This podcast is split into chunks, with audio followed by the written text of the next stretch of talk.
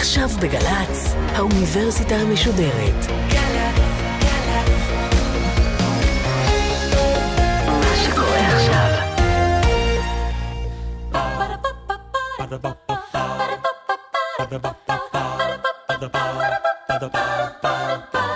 האוניברסיטה המשודרת מציגה סמסטר סתיו על סרטי פולחן ישראלים. השבוע גבעת חלפון אינה עונה עם הדוקטור גלעד פדבה, מרצה בפקולטה לחברה ותרבות בבית ברל ובאוניברסיטה הפתוחה. והפעם גבעת חלפון, כסנונית של אנטי מיליטריזם בקולנוע הישראלי. שש תוספת 1, 2, 1, 2, 3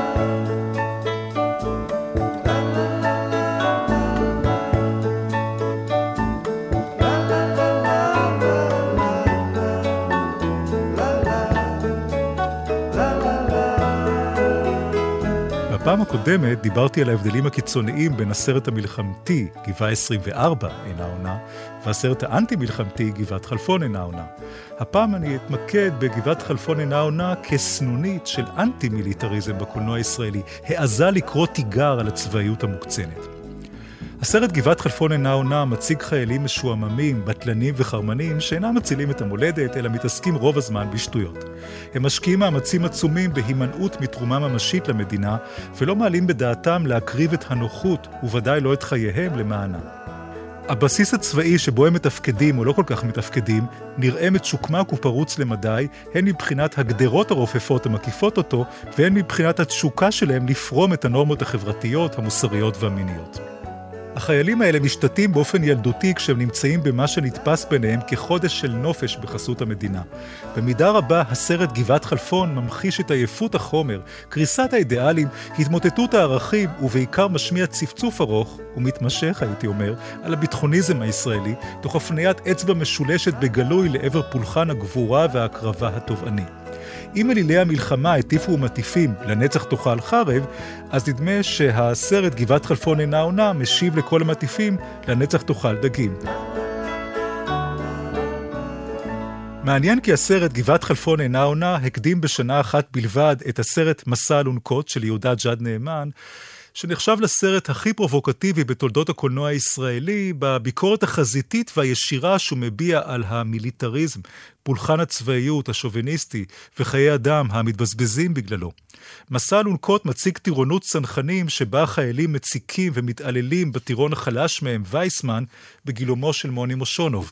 לאחר שווייסמן חוטף מכות מחבריו, ואפילו כמעט נופל קורבן לאונס קבוצתי במקלחות המשותפות, הוא מתאבד.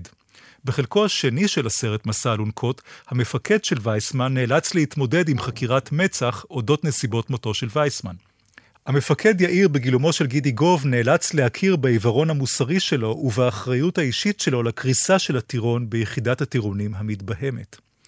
בסרט הזה העז הבמאי נאמן אפילו להציג לראשונה על מסך הקולנוע הישראלי טירונים עירומים במקלחות המתלוננים על חוסר תפקוד ומתעניינים מינית זה בזה. זה נראה כניסיון לחשוף את ערוותו של המאצ'ו, להציב אותו עירום ועריה מול המסכות המצ'ואיסטיות, השקריות, ולהציב בפניו מראה אכזרית. הנה ניצב לפנינו ילד טיפש בתוך גוף של גבר שעיר ושחצן. לאינפנטיליות כבר אין היכן להתחבא. הכל חשוף, הכל גלוי. נאמן לא הסתיר את הממד האלגורי של מסע אלונקות, כלומר את כוונתו להציג בפני הצופים סיפור משל על ההידרדרות המוסרית ועליית הכוחנות הלאומנית בחברה הישראלית, בתהליך מדאיג שלדעת הבמאי הגיע לשיאו במהפך הפוליטי במדינה ב-1977, בדיוק באותה שנה שבה נוצר הסרט מסע אלונקות. הבמאי ג'אד נאמן היה צריך אומץ בלתי מבוטל כדי להפיק את הסרט העלילתי הארוך, הראשון והיחיד בישראל עד כה שמעז לעסוק בהתאבדויות בצה"ל, ואף לעשות את זה עשר שנים בלבד אחרי שיכרון החושים של הניצחון בששת הימים, ושלוש-ארבע שנים בלבד אחרי הטראומה הנוראית של מלחמת יום הכיפורים. נאמן חשש שמא הצבא יפעל להטלת צנזורה ופסילת הסרט מסע אלונקות להקרנות מסחריות. לפיכך הוא ארגן הקרנה מיוחדת של מסע אלונקות בפני חברי המטכ"ל. הרמטכ"ל באותה תקופה, מוטה גור, החליט בצעד מפתיע ומרשים שלא יתנגד להקרנת הסרט בפומבי. גור הבין שמדובר בסרט חשוב, שמעז להסב את תשומת הלב במלוא הכנות לבעיות רציניות שצה"ל צריך להכיר בהן ולהתמודד איתן באופן ישיר, אמיץ ויעיל. אף כי נדמה שתהום פעורה בין הקומדיה הרומנטית הדי מטורפת גבעת חלפון אינה עונה, ובין דרמת הנעורים הטראגית מסע אלונקות, אין זה מקרי ששנה אחת בלבד מפרידה בין הופעתן של שתי היצירות האלה. הסרט גבעת חלפון אינה עונה נוצר כעשר שנים בלבד אחרי גל הסרטים הפרו-מלחמתיים הלאומניים, שכלל להיטים כמו עזית הכלבה הצנחנית, שאגב נסע לפי ספרו של מוטה גור. גבעת חלפון, שנוצר כעשר שנים אחרי מסך הניצחון של ששת הימים, העז להסתכל קצת מהצד, באופן מרוחק וביקורתי, על היחסים האינטימיים בין החברה הישראלית ובין המערכת הצבאית. אמנם הסרט מסע אלונקות לא מערער על הצורך בצבא חזק וביחידות מובחרות כמו הצנחנים, וגבעת חלפון אינה עונה לא מערער על הצורך בצבא ישראלי בסיני ובשירות מילואים, אבל בסרט גבעת חלפון אינה עונה, אסי דיין מראה על המסך חיילים עייפים, חסרי מוטיבציה, ונטולי תחושת שליחות ערכית או רעיונית. כלומר, גם הסרט מסע אלונקות וגם הסרט גבעת חלפון אינה עונה הם לא סרטים פציפיסטיים. כלומר, הם לא סרטים שאומרים הקץ לנשק, שאומרים שצריך לבטל את uh, צה"ל מחר בבוקר, לסגור אותו מנעול ובריח ולא יקרה לנו כלום והכל טוב. אלה לא סרטים נאיביים, אלה סרטים שמודעים uh, לצורך בצבא חזק שמסוגל להגן על המדינה בשכונה שבה אנחנו מתקיימים. אבל, וזה אבל חשוב, אותם סרטים שואלים שאלות קשות לגבי המחיר שאנחנו נאלצים לשלם, כל החברה הישראלית, על הצבאיות, על הפולחן הזה סביב ההקרבה, על הרעיון הזה שכמעט כל אימא ישראלית ברוב המגזרים, של החברה היהודית, אה, יודעת אה, מרגע שהבן שלה נולד, מיד חושבת שבגיל 18 הבן הזה ילך לצבא. ויש לזה השלכות לא מבוטלות על האופי של החברה הישראלית, על האופי של האימהות הישראלית ועל האופי של הצבא עצמו. לא מדובר בצבא של שכירים, כמו למשל בהולנד, ששם יש נדמה לי גם ועד עובדים לחיילים. אם אנחנו uh, חושבים על זה, uh, פה שירות הצבאי הוא uh, חובה, ועדיין uh, חלק uh, לא מבוטל מהאוכלוסייה היהודית uh, ממלא את החובה הזאת, ועדיין הסטיגמה חזקה מאוד לגבי מי שלא שרת שירות uh, צבאי uh, סדיר לפחות. ועדיין בהרבה מאוד מקומות עבודה, לא בכולם, אבל ברבים, רבים מהם במגזר הפרטי והציבורי כן שואלים לגבי השירות הצבאי, ואם הגבר השלים שלוש שנים והאישה השלימה שנתיים של שירות, והדבר הזה נחשב כפקטור מאוד משמעותי בקבלה לעבודה, לא כל שכן בהתקדמות בעבודה. כך שעדיין יש לצבא וגם לצורך להחזיק יחידות מובחרות, שהשירות בהן קשה מאוד, מסוכן מאוד, אבל גם כנראה הכרחי מאוד, עדיין הצורך הזה קיים, והסרט אה, גבעת חלפון אינה עונה, אמנם עושה צחוק מהמילואימניקים, אבל לא טוען שצריך מחר בבוקר לסגור את שירות המילואים, הוא לא טוען, ש... והסרט מסע אלונקות לא טוען שצריך מחר בבוקר אה, לסגור את הצנחנים, או שהטירונות של הצנחנים אה, לא תהיה טירונות שמחשלת וכולי, אבל בשני הסרטים האלה לא מדובר בחיילים שהאימונים הצבאיים שהם עושים באמת אה, עוזרים למדינה להגן על עצמה, שבאמת אה, מצילים את חיי האזרחים, אלא באימונים לשם אימונים. בסרט מסע אלונקות מדובר בטרטורים לשם טרטורים, לא באמת משפרים שם את היכולת הצבאית מי יודע מה, וזה נראה כפולחן של אה, מצ'ואיזם, ואותם חיילים יותר רוצים להוכיח שהם גבר-גבר מאשר להציל את האומה ממוות בידי אויביה. אם כך, הסרטים מסע אלונקות ולהבדיל גבעת חלפון אינה עונה, מעלים נקודות למחשבה, הם מבקשים להטריד אותנו לגבי כמה דברים, בין אם בדרך טרגית או בדרך קומית, משעשעת. החיילים שאסי דיין פינטז כאן הם לא לוחמים מסורים, אלא קודם כל גברים שטופי יצרים, רומנטיים, ומעט פתטיים או מעט הרבה, שמחפשים משמעות לחיים בחיים עצמם ולא במוות. הגברים האלה אומנם מצווים ללבוש מדים צבאיים, אבל הבגדים האלה מבחינתם כיסוי של הגוף בלבד, ולא של הנפש. אנחנו רואים שלמשל סרג'ו קוסטנצה לובש מדים, אבל עדיין יש לו את הצעיף הצבעוני הסגול הזה על הצוואר, לא בדיוק פריט צה"לי אה, לגיטימי. נפשם של אותם אה, מילואימניקים נותרת חופשייה כציפור דרור, חסרת מחויבות אמיתית, נפש סוערת ומתלבטת שלא ממהרת להקריב את עצמה למען האחיזה בתל חי, או למען השליטה על גבעה 24, או כדי להבטיח שגבעת חלפון לא תזוז ממקומה. מעניין שהסרט גבעת חלפון אינה עונה נוצר בדיוק עשר שנים לפני יצירת המופת של רפי בוקאי, אבנטי פופולו, סרט הנחשב לסאטירה האנטי-מלחמתית הכי חריפה ומוצלחת לדעתי בתולדות הקולנוע הישראלי. הסרט אבנטי פופולו נפתח דווקא בנקודת מבטם של חיילי האויב, רגע לפני שהוכרזה הפסקת האש שסיימה את מלחמת ששת הימים.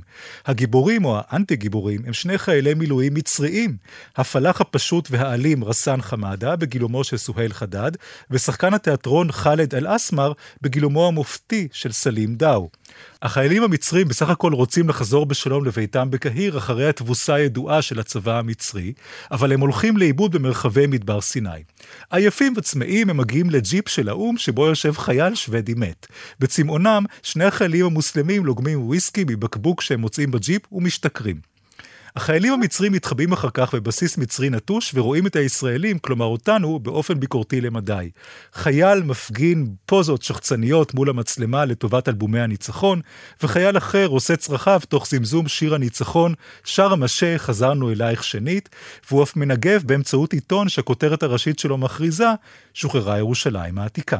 הביקורת של הסרט אבנטי פופולו על השחצנות הלאומנית מחריפה עוד יותר בסצנה באבנטי פופולו, שבה כוח צבאי ישראלי מבחין לראשונה בחיילים המצרים השיכורים מבעד למשקפת. המפקד האלים והגזען מתחיל לירות לעבר החיילים השיכורים נטולי הנשק וחסרי האונים, עד שחייל שלו, חייל מצפוני, מילואימניק, מתערב ומונע ממפקדו לבצע רצח. החיילים המצרים מבקשים לשתות, אבל הישראלים לא ממהרים להגיש להם את הג'ריקן. ואז, בסצנה המפורסמת ביותר בתולדות הקולנוע הישראלי, האיכותי לפחות, החייל המצרי חאלד, שחקן התיאטרון מקהיר שגויס למילואים, מבצע באנגלית את הנאום של שיילוק מתוך המחזה "הסוחר מוונציה" של שייקספיר. והמונולוג נשמע כך. איפה הגיעו שני הליצנים האלה? ציפורים לגמרי. I am a Jew! Has not a Jew eyes? Has not a Jew hands, organs, senses, affections, patience, fed with the same food, heart with the same weapons, subject to the same diseases, healed by the same means, warmed and cold by the same winter and summer like a Christian. If you break us, do we not bleed? If you tackle us, do we not laugh? If you poison us, do we not die? כלום אין ליהודי עיניים, כלום אין ליהודי ידיים, איברים, צורה, חושים, מאוויים, רגשות. כלום אינו אוכל כמו הנוצרי מאותו הלחם, נפצע מאותם כלי נשק, מתייסר מאותן מחלות, נרפא בעזרת אותן תרופות. אם תדקרו אותנו, כלום לא נזוב דם. אם תדגדגו אותנו, כלום לא נצחק. אם תרעילו אותנו, כלום לא נמות. בתגובה, המפקד הבור שואל, מה הוא מקשקש? אבל החיילים המילואימניקים הישראלים נותנים לשני החיילים המצרים לשתות. סוג אחר של ביקורת קולנועית על פולחן הצבאיות בחברה הישראלית הוא זה הכולל סרטים שמציגים את החיילים כמי שמשלמים מחיר גופני ובעיקר נפשי כבד על שירותם למדינה, ואף נאלצים להתמודד עם פוסט-טראומות עקב הפעילות הצבאית. סוג קולנוע זה כולל בין השאר את הסרט מסע אלונקות שהזכרתי מקודם, שמתמקד במוות המיותר של טירון בצנחנים. המפקדים של אותו טירון שנשבר, שמבוגרים ממנו אך במעט, מתקשים להתמודד עם המחדלים והכישלונות שלהם שהובילו לטרגדיה הזאת. הם מטביעים את יגונם בחגיגת אלכוהול שחושפת באופן אכזרי את האפסיות והפחדנות שלהם. בסצנת השתכרות לא פחות פתטית בסרט צילה חוזרת של שמעון דותן מ-1980, אנחנו רואים את הפוסט-טראומות הקשות של לוחמי הקומנדו הימי לאחר שאיבדו את חברם הטוב יוכי בפעילות מבצעית. גיבור הסרט צלילה חוזרת, יואב, בגילומו של דורון נשר, לוחם צעיר שמתאהב באלמנתו של יוכי, מוצג בכמה סצנות ללא מדים, תוך חשיפה קונקרטית ומטאפורית של ערוותה של הגבריות הלוחמנית הישראלית. אגב, הפשטתו של הלוחם ההירואי בסרטים אלה מתכתבת עם הפסל האנטי-מלחמתי הפרובוקטיבי של יגאל טומרקין, הוא הלך בשדות מ-1967, שמציג לראווה לוחם יפה תואר שגופו פצוע ומכנסיו מופשלים. סרט החושף את המחיר הגופני, הרגשי והמיני הכבד שמשלמים לוחמים שנפצעו קשה והפכו לנכים, הוא סרטו של שמואל אימברמן, לא שם זין מ-1987.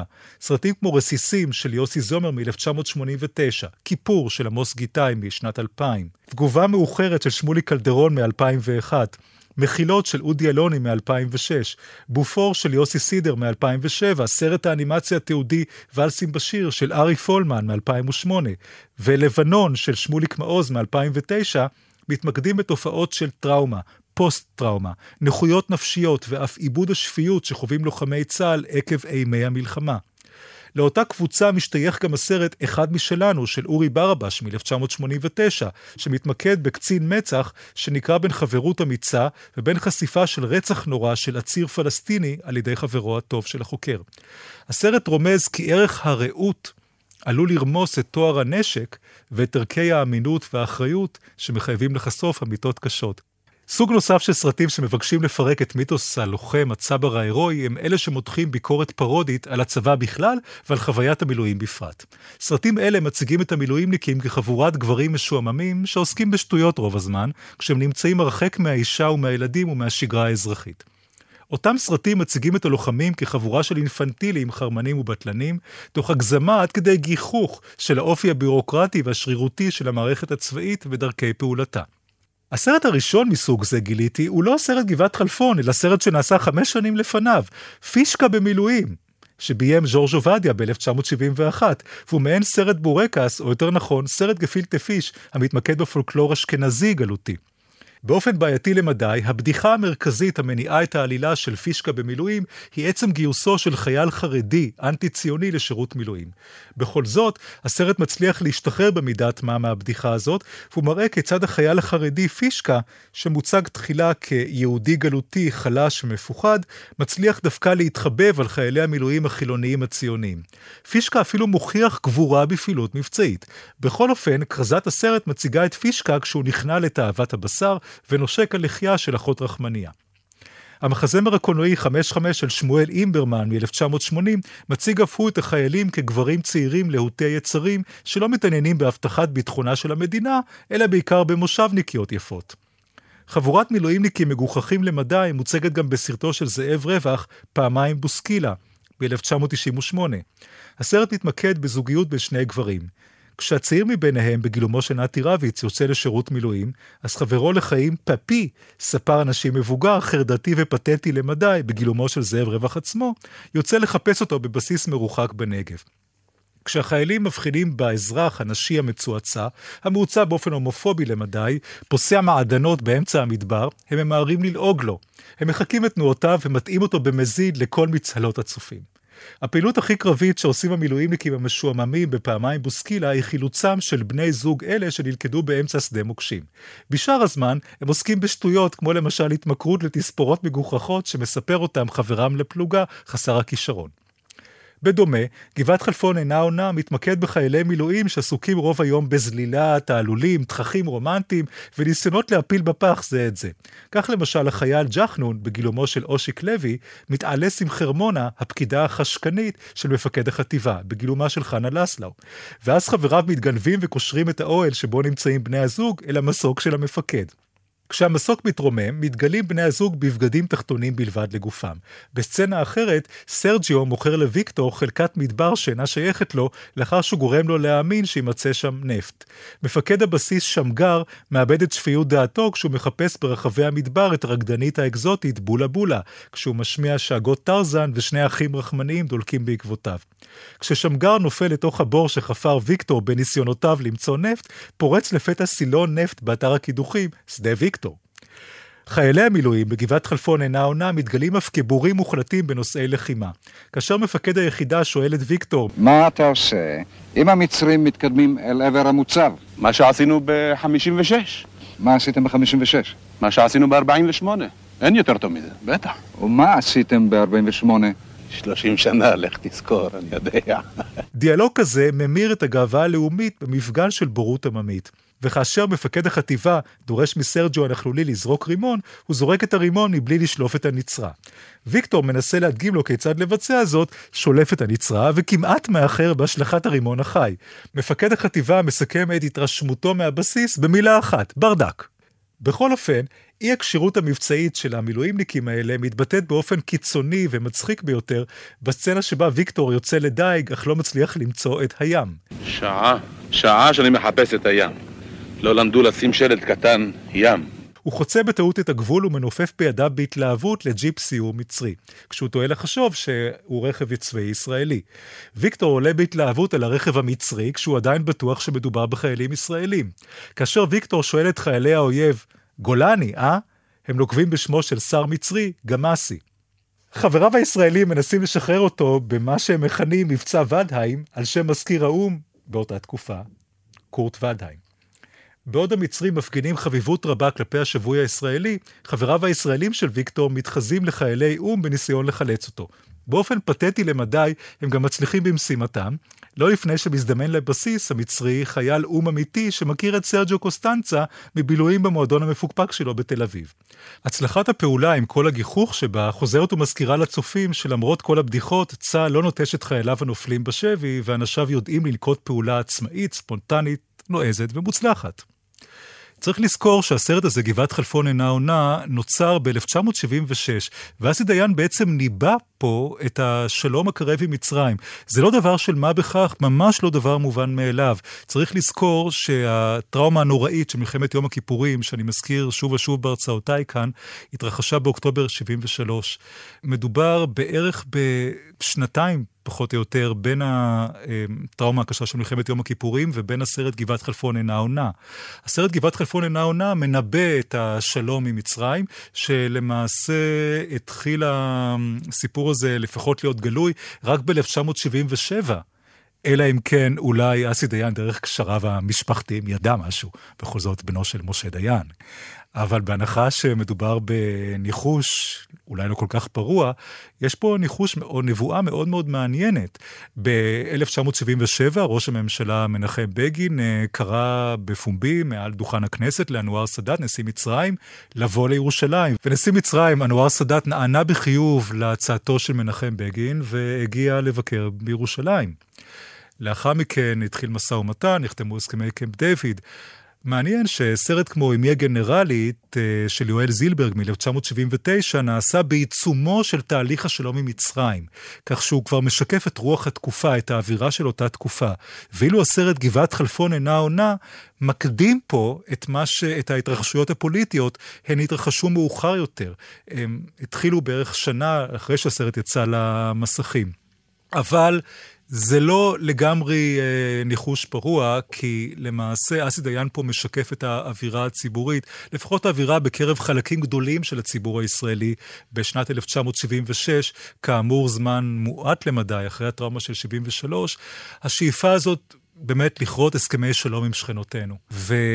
ומבחינה הזאת, למעשה, יש פה אולי גם איתות למנהיגים, העם רוצה. מהבחינה הזאת, לא שמנחם בגין, אה, בגלל הסרט גבעת חלפון אינה עונה, קרא לנשיא מצרים לבוא לכנסת, אבל אנחנו אף פעם לא יודעים מה, איך הדברים משפיעים בדיוק. קשה מאוד להצביע באופן אה, מובהק על נקודה זאת או אחרת, שגמרה למנהיג אה, להציע בפומבי הצעה כזאת או אחרת. אבל כל הדברים האלה מסייעים למה שאני קורא אקלים תרבותי. במקרה הזה, יצירת אקלים תרבותי, שהקולנוע ממלא תפקיד מאוד חשוב בכינונו של האקלים התרבותי הזה, אקלים תרבותי חיובי, שרואה באופן מאוד חיובי חתימת הסכם שלום בין ישראל ומצרים.